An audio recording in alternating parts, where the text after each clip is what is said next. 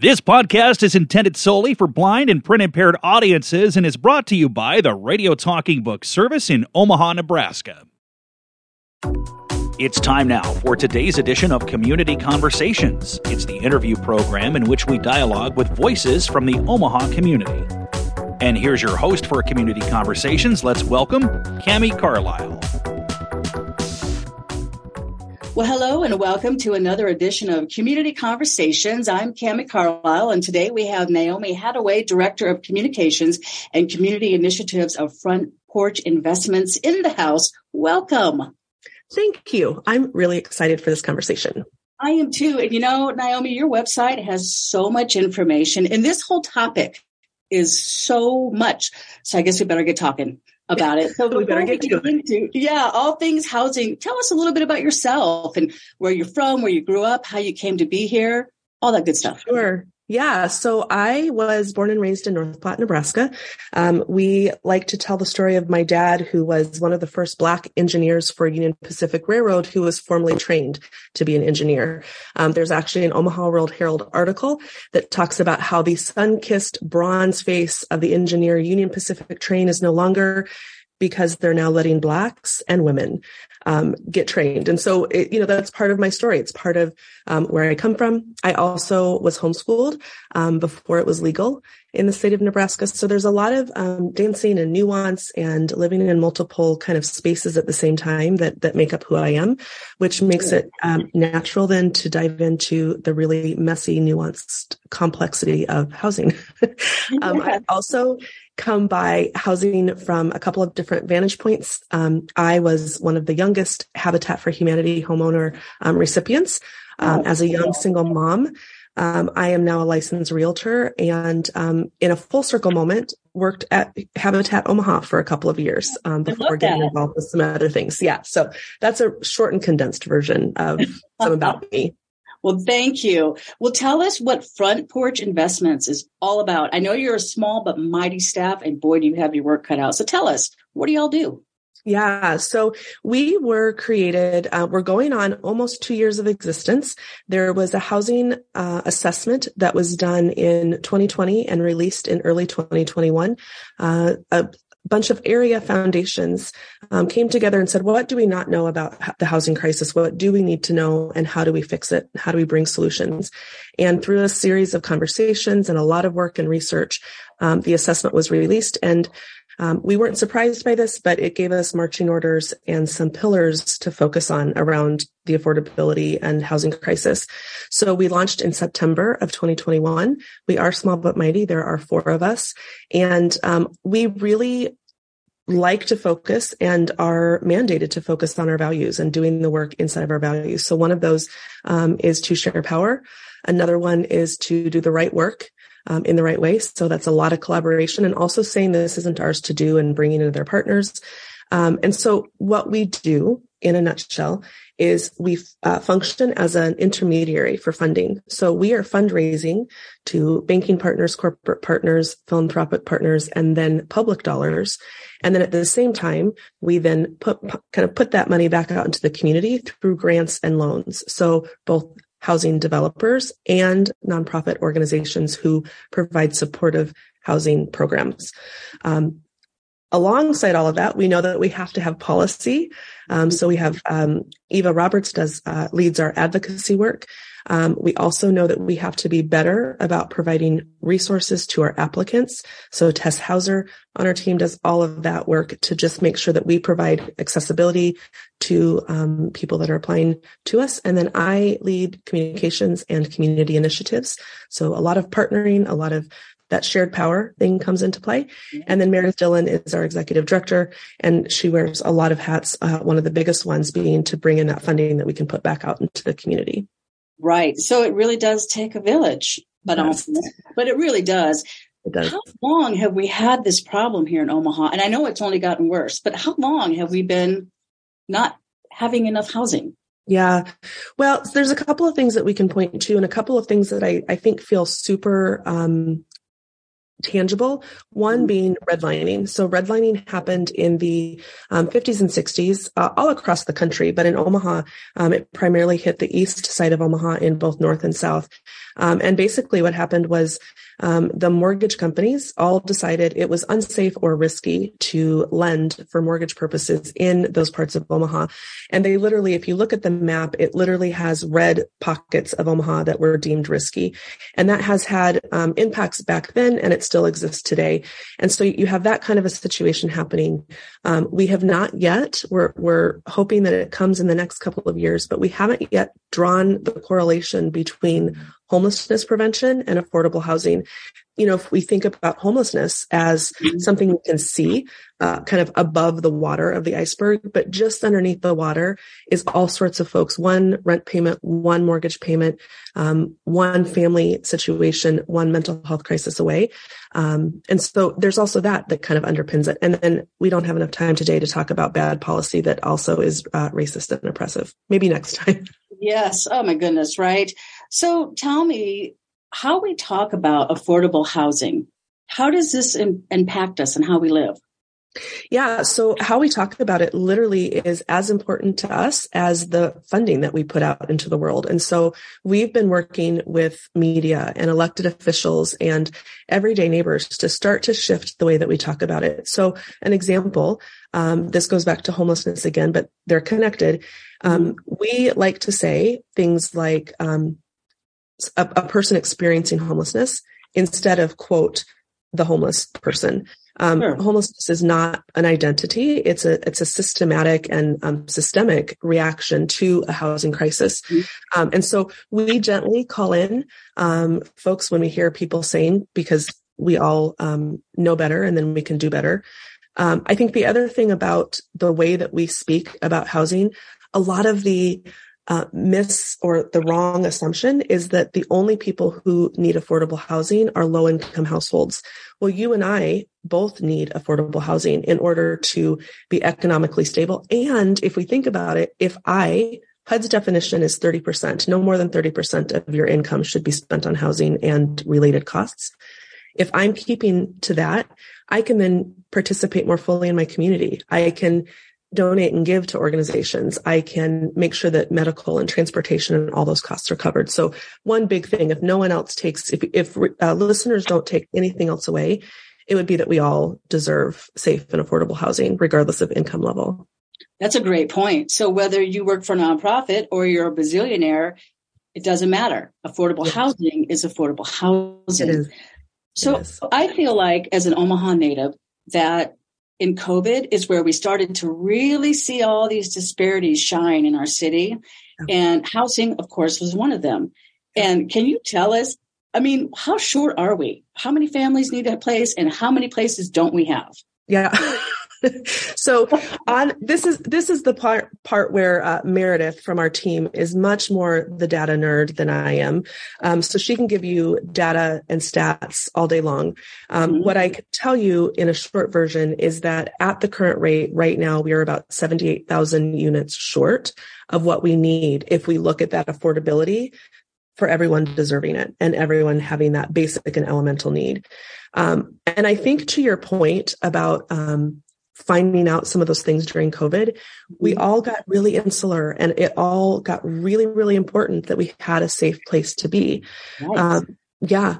The other thing I can tell you is that, um, data shows that in the Omaha metro area, it's about um, $19 an hour that a household would have to make to afford a decent two bedroom apartment. Now that doesn't mean that they're available on the market, but based on numbers, you'd have to make $19 an hour. Well, our Nebraska's minimum wage doesn't show up there, right? So we've got that huge gap too. It, things like uh, the minimum wage um, that was just passed and voted in um, last year helps, but we're not going to get to $15 an hour until incrementally over, I think, the next five years. So that's another gap that we need to remember, not just units, but also mm-hmm. affordability in, in terms of income.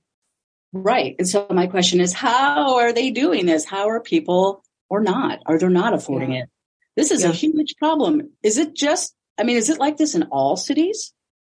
So we think it is a problem in all cities. Some of the differences we see with, you know, Omaha is in the top 50 cities in the United States, Um, and what we see as a difference in Omaha is that homelessness, as an example, is not as visible as some of the other large cities.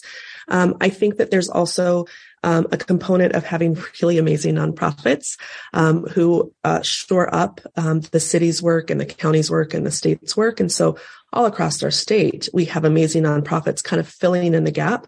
Um, but that's, it's never enough. Um, right. A lot of the invisible housing crisis happens. For example, every time a child moves uh, zip codes, mm-hmm. they lose four months of learning. That's a huge impact on a family. Um, affordable housing is also an economic benefit. Um, when we have housing stability, we have job security. We also, as a state, can then invite other people in and people want to live here or stay if we have affordability with our housing. So it's like you said at the beginning of, of this talk, there's it's it's nuanced it's complex um, we actually have an ecosystem map on our website that lets people kind of plug into where they might be interested and then really deep dive into the data the realities um, and solutions as well your website is amazing, by the way. I mean, there's so it. much information. I mean, I think I seriously sat there for like a week just reading and reading and reading. But anyways, so let's go back to the assessment of the housing affordability needs and priorities report that you all did last year. What were some of the big key takeaways that maybe weren't so obvious? Or yeah, I, yeah, I think some of the the the big takeaways um, that we really wanted to lean into was that gap. We needed everyone to start talking on the same level playing field to mm-hmm. acknowledge first of all that that was the gap we had. We had a lot of like oh yeah but what about? and oh but what about this? and then we never got to just stay very um, reticent with the issue of affordability and so that's one of the great things about the assessment is it gave everyone a common language and so we've mm-hmm. we've started to hear elected officials and business owners and um, nonprofit executives all start to use the same language, which is important because then we know that we're that much uh, farther ahead on making some really meaningful decisions and choices. I think the other thing that came out from the assessment was it gave uh, really solid, doable um, mm-hmm. things that we could do. So one of the, the things that came from the assessment was that we needed a fund that was specifically for the development of new properties and the preservation. Preservation is super important. We can't have just an effort on building new, we also have to make sure that the affordable units that currently exist stay so. Um, right. And so that was another huge element that came up was we needed a dedicated fund for that. And so we're proud to have, we actually launched February 1st, the second round of development and preservation funding for the community. So, and the assessment's available on our website. Um, there's a summary that is a little bit more bite size or there's pages and pages of more information in the assessment. Yeah, it's really fascinating. And it's fascinating, like you had alluded to earlier, that really everything is together. It, it all either works together or it doesn't work together. And you're right. There's so many of us, even with good jobs, that just takes out one thing and then what are we going to do? And that's so scary, right? So, I mean, this is a huge, huge, and I'm going to say problem. It's a problem. And so I know that, like you said, nonprofits are helping. We've got city officials. We've got all kinds of people coming together to do this. So how does that work when you have all these moving parts? I mean, who, how does this all play out? We're still working to figure that out. I think one of the things we talk about a lot at Front Porch is linking arms. Um, we need to know, again, I said one of our values was to do the right work in the right way. Um, we need to be able to say, you know, that's not ours to do but let mm-hmm. me introduce you.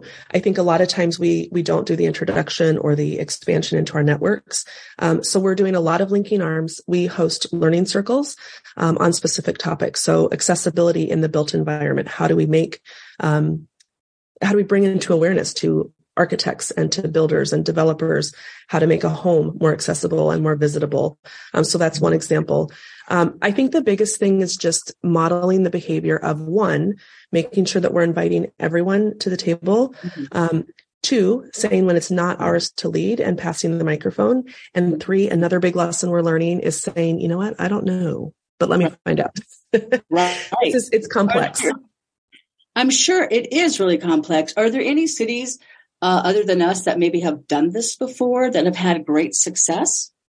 So we are taking learnings from so many different places. Um, Missoula, Montana has been wonderful in helping us kind of brainstorm around how to use city funding and a little bit of participatory grant making, which is where, where you have the community kind of come in and do the work together. Mm-hmm. Um, Denver, Colorado has great examples of trauma informed design and how to build accessibility in. So that's kind of leading the way for us in how we invite developers to apply for those kind of things. Yeah. Um, Evanston, Illinois is doing some great work in, um, for them, they call it reparations. For us, our version is the greenlining fund to put money back into those disinvested communities.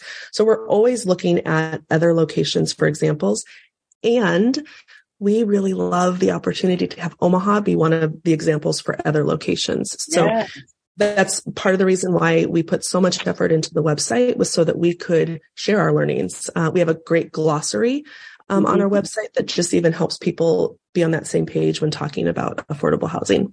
Yes, again, I can't say enough good about that website. I just love it. So let's talk again about greenlining. So um, you're going to launch a fund, is that right? The Greenlining Fund this spring. So can you elaborate just a little bit more on redlining for folks maybe that don't know about it? and then tell us all about the Greenlining Fund. Yes. So redlining, um, I think the biggest piece to know about redlining, first of all, um, there's an Undesign the Red Line tour for those uh, listeners that are in the Omaha area.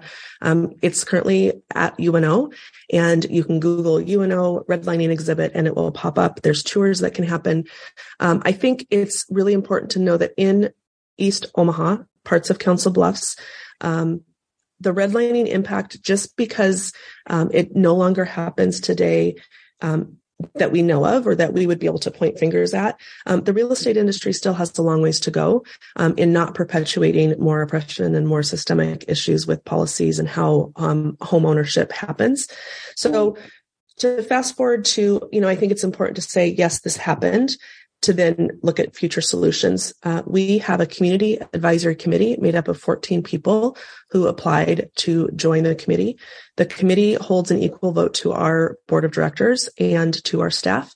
And they're being tasked with doing the education around what kind of programs, what kind of funding, what kind of reinvestment would make the most impact and have the most lasting value. So they're in the process of deciding, would that be a home equity loan? Would that be down payment assistance? That might be property tax relief for folks that are um, needing some support in that way. It might be that there's some education. So they're looking at all of these opportunities um, to reinvest. They'll be making the decision. We hope to launch the pilot sometime this spring, and then with more funding, um, hope to have it be something that has really beautiful um, legacy and sustainability. That's so exciting. I love it. You know, um, my wife and I recently purchased a house and we were open to wherever. And we looked up in North Omaha and those houses are stunning and the history in each home is, I just, it was just incredible to see these homes, right? And just the thought of taking care of that, all those neighborhoods and putting the money back in, it is so overdue. It is so overdue. It's so overdue. And I think one thing that's really important to say too is that there's an element of displacement prevention that we also need to worry about when we're talking about affordable housing. Um, because with the prevention, um, or the preservation, I'm sorry, of currently existing affordable housing, inevitably property taxes will go up and yep. we don't want we don't want to put people out of communities and networks and where they grew up and built because of that. So there's, that's another like linked arms and, and kind of puzzle dance around displacement prevention. Um, so you'll see a lot of that in the Omaha area in the next couple of years in North and South Omaha, both um, reinvestment into the community and also displacement prevention. Oh, I'm so glad. Um, one of the things I was just going to ask you is when we were looking for the houses, of course, way overpriced. I don't even want to tell you what I paid for my tiny house. but my question was there were some houses up north that were so wonderful, but we were like, we can't take this because it is going to affect everybody's taxes on this block. And I don't want to be that person. So how did this weird housing bubble or whatever in right now? I mean, has that affected some certain neighborhoods not in a good way? Yeah. So some things, there's a lot of things that play into that. One thing is investment, um, especially out of state investors who come in and sometimes pay way more than it should um, be. And a lot of times out of state investors and, and some local investors as well can pay cash. They also don't ask for inspections and then they either go in and flip it and then that raises that price, or they rent it at a high rate with um, some, you know, questionable practices. And so the more that we can see local um, owner occupied um, homeownership, the more that we can start to kind of tame that property tax issue. And property taxes aren't bad as long as we also are making sure that we have the same resources that we're pumping into a community so that folks can stay as much as we right. are promoting homeownership, you know, and, and I think the other thing that's really important to say is homeownership um, to front porch is as valuable as folks that choose to rent. Um, we don't we don't value one over the other um, right. as long as we have safe, attainable, and affordable housing. Yes, absolutely. A roof over your head is a roof over your head. And as humans, we need a roof over our head, right? We sure do. We sure do. yes, we do. So let's go back really quickly about accessibility. As you know, a lot of our listeners are seeing impaired. I don't know of that many places here in Omaha that were designed specifically. I mean, was there ever, or were they just kind of, oh, we need to fix this so this person can live here? Or does that even happen? Yeah, so there's a lot of, uh, again, this is nuanced. Um, there are a lot of places that prioritize it on renovation. So a remodel, then they'll be like, oh, this is a good time to do it, or there's a very specific renovation. But a lot of times those renovations are things like um, transitioning a bathtub to a shower that has zero entry. Sometimes that is moving laundry from the basement where there are stairs up to a mm-hmm. main level. But we're doing this really beautiful experimentation this year to see how much more expensive would it actually be to build a home that has the utmost of accessibility built to begin with. Because if we can prove what we think is true, that it's not that much more expensive, how beautiful would it be to just have homes that are built that way for everyone. Um, and, you know, there's all sorts of beautiful things. There's um, flashing lights, there's tones that can sound. Um, there are things like raising um, outlets, lowering countertops, door width, all sorts of things. And the reality is we know how to do those things. We just haven't done the cost benefits or the cost uh, increase. So stay tuned in 2023. We're hoping to work through some of that. I love that. I love that so much. So this is a work in progress, as we know. I mean, we can't undo years and years and years of this overnight. So looking long term, what do you think? When do you think we'll start seeing some the fruits of your labor? Oh my goodness. That's a hard question, right? It's a hard question. I don't know that any of our team feels that that we will still be, I mean, I guess it's hard to say we won't be in the work, but it's a long time before we start to see really actionable steps. It's the small things. It's one household at a time. It's um, one architect's mindset shift at a time. It's one um, philanthropic foundation saying, "Oh, I get it. This is this is why housing is an important investment. So I think it's, we celebrate um, the small wins. We need to be reminded to celebrate those small wins. It's things like the city of Omaha passing the housing affordability action plan yeah. and some of our um, elected officials that we weren't so sure would say yes, really championing it. That's a win. Um, it. It's seeing developers call us and say, how do I how do I be more accessible when I build? That's a win. Um, it's seen nonprofits start to come together to say, what if we linked arms and did some of our homelessness prevention work together? So um, I, I think from a practical standpoint, we'll start to see the benefits of our funding Mm-hmm. in the next one to two years. You'll start to see buildings up and out of the ground. You'll start to see some of those things shift. Messaging change narrative shift, that's a longer push. Um, right. But hopefully we'll start to see it in some of our policies um, in the next legislative session um, yes. and as we go with the city council. Well, I'm so glad that you all are here and doing this hard work. And I know that every day, like you said, the small wins, absolutely, they all add up, right? So we have mm-hmm. about five minutes left. Is there anything that we haven't touched on that you think we should let our listeners know? Yeah, I think that one of the things that can often happen when we talk about affordable housing is it feels too big. And so we go, oh my gosh, and we shut the lid on our laptop or we mm-hmm. close the book or we stop trying to learn because it's so big. But I would invite listeners to check out our website, um, I would invite listeners to consider how comfortable they might be in contacting their elected officials to even just very simply say, I want you to know that I'm a constituent of yours and affordability in housing matters to me. That's a small step. Um, another thing that I would like um, your listeners to know is that we are doing a um, community fundraising effort for a messaging campaign so that we can shift the way our media, our electeds um, talk about this work. Um, and so that's available on our website. And the last thing I think I would say is just um, listen and absorb, and you'll you'll be surprised at how quickly things start to go. Oh, this does matter to me.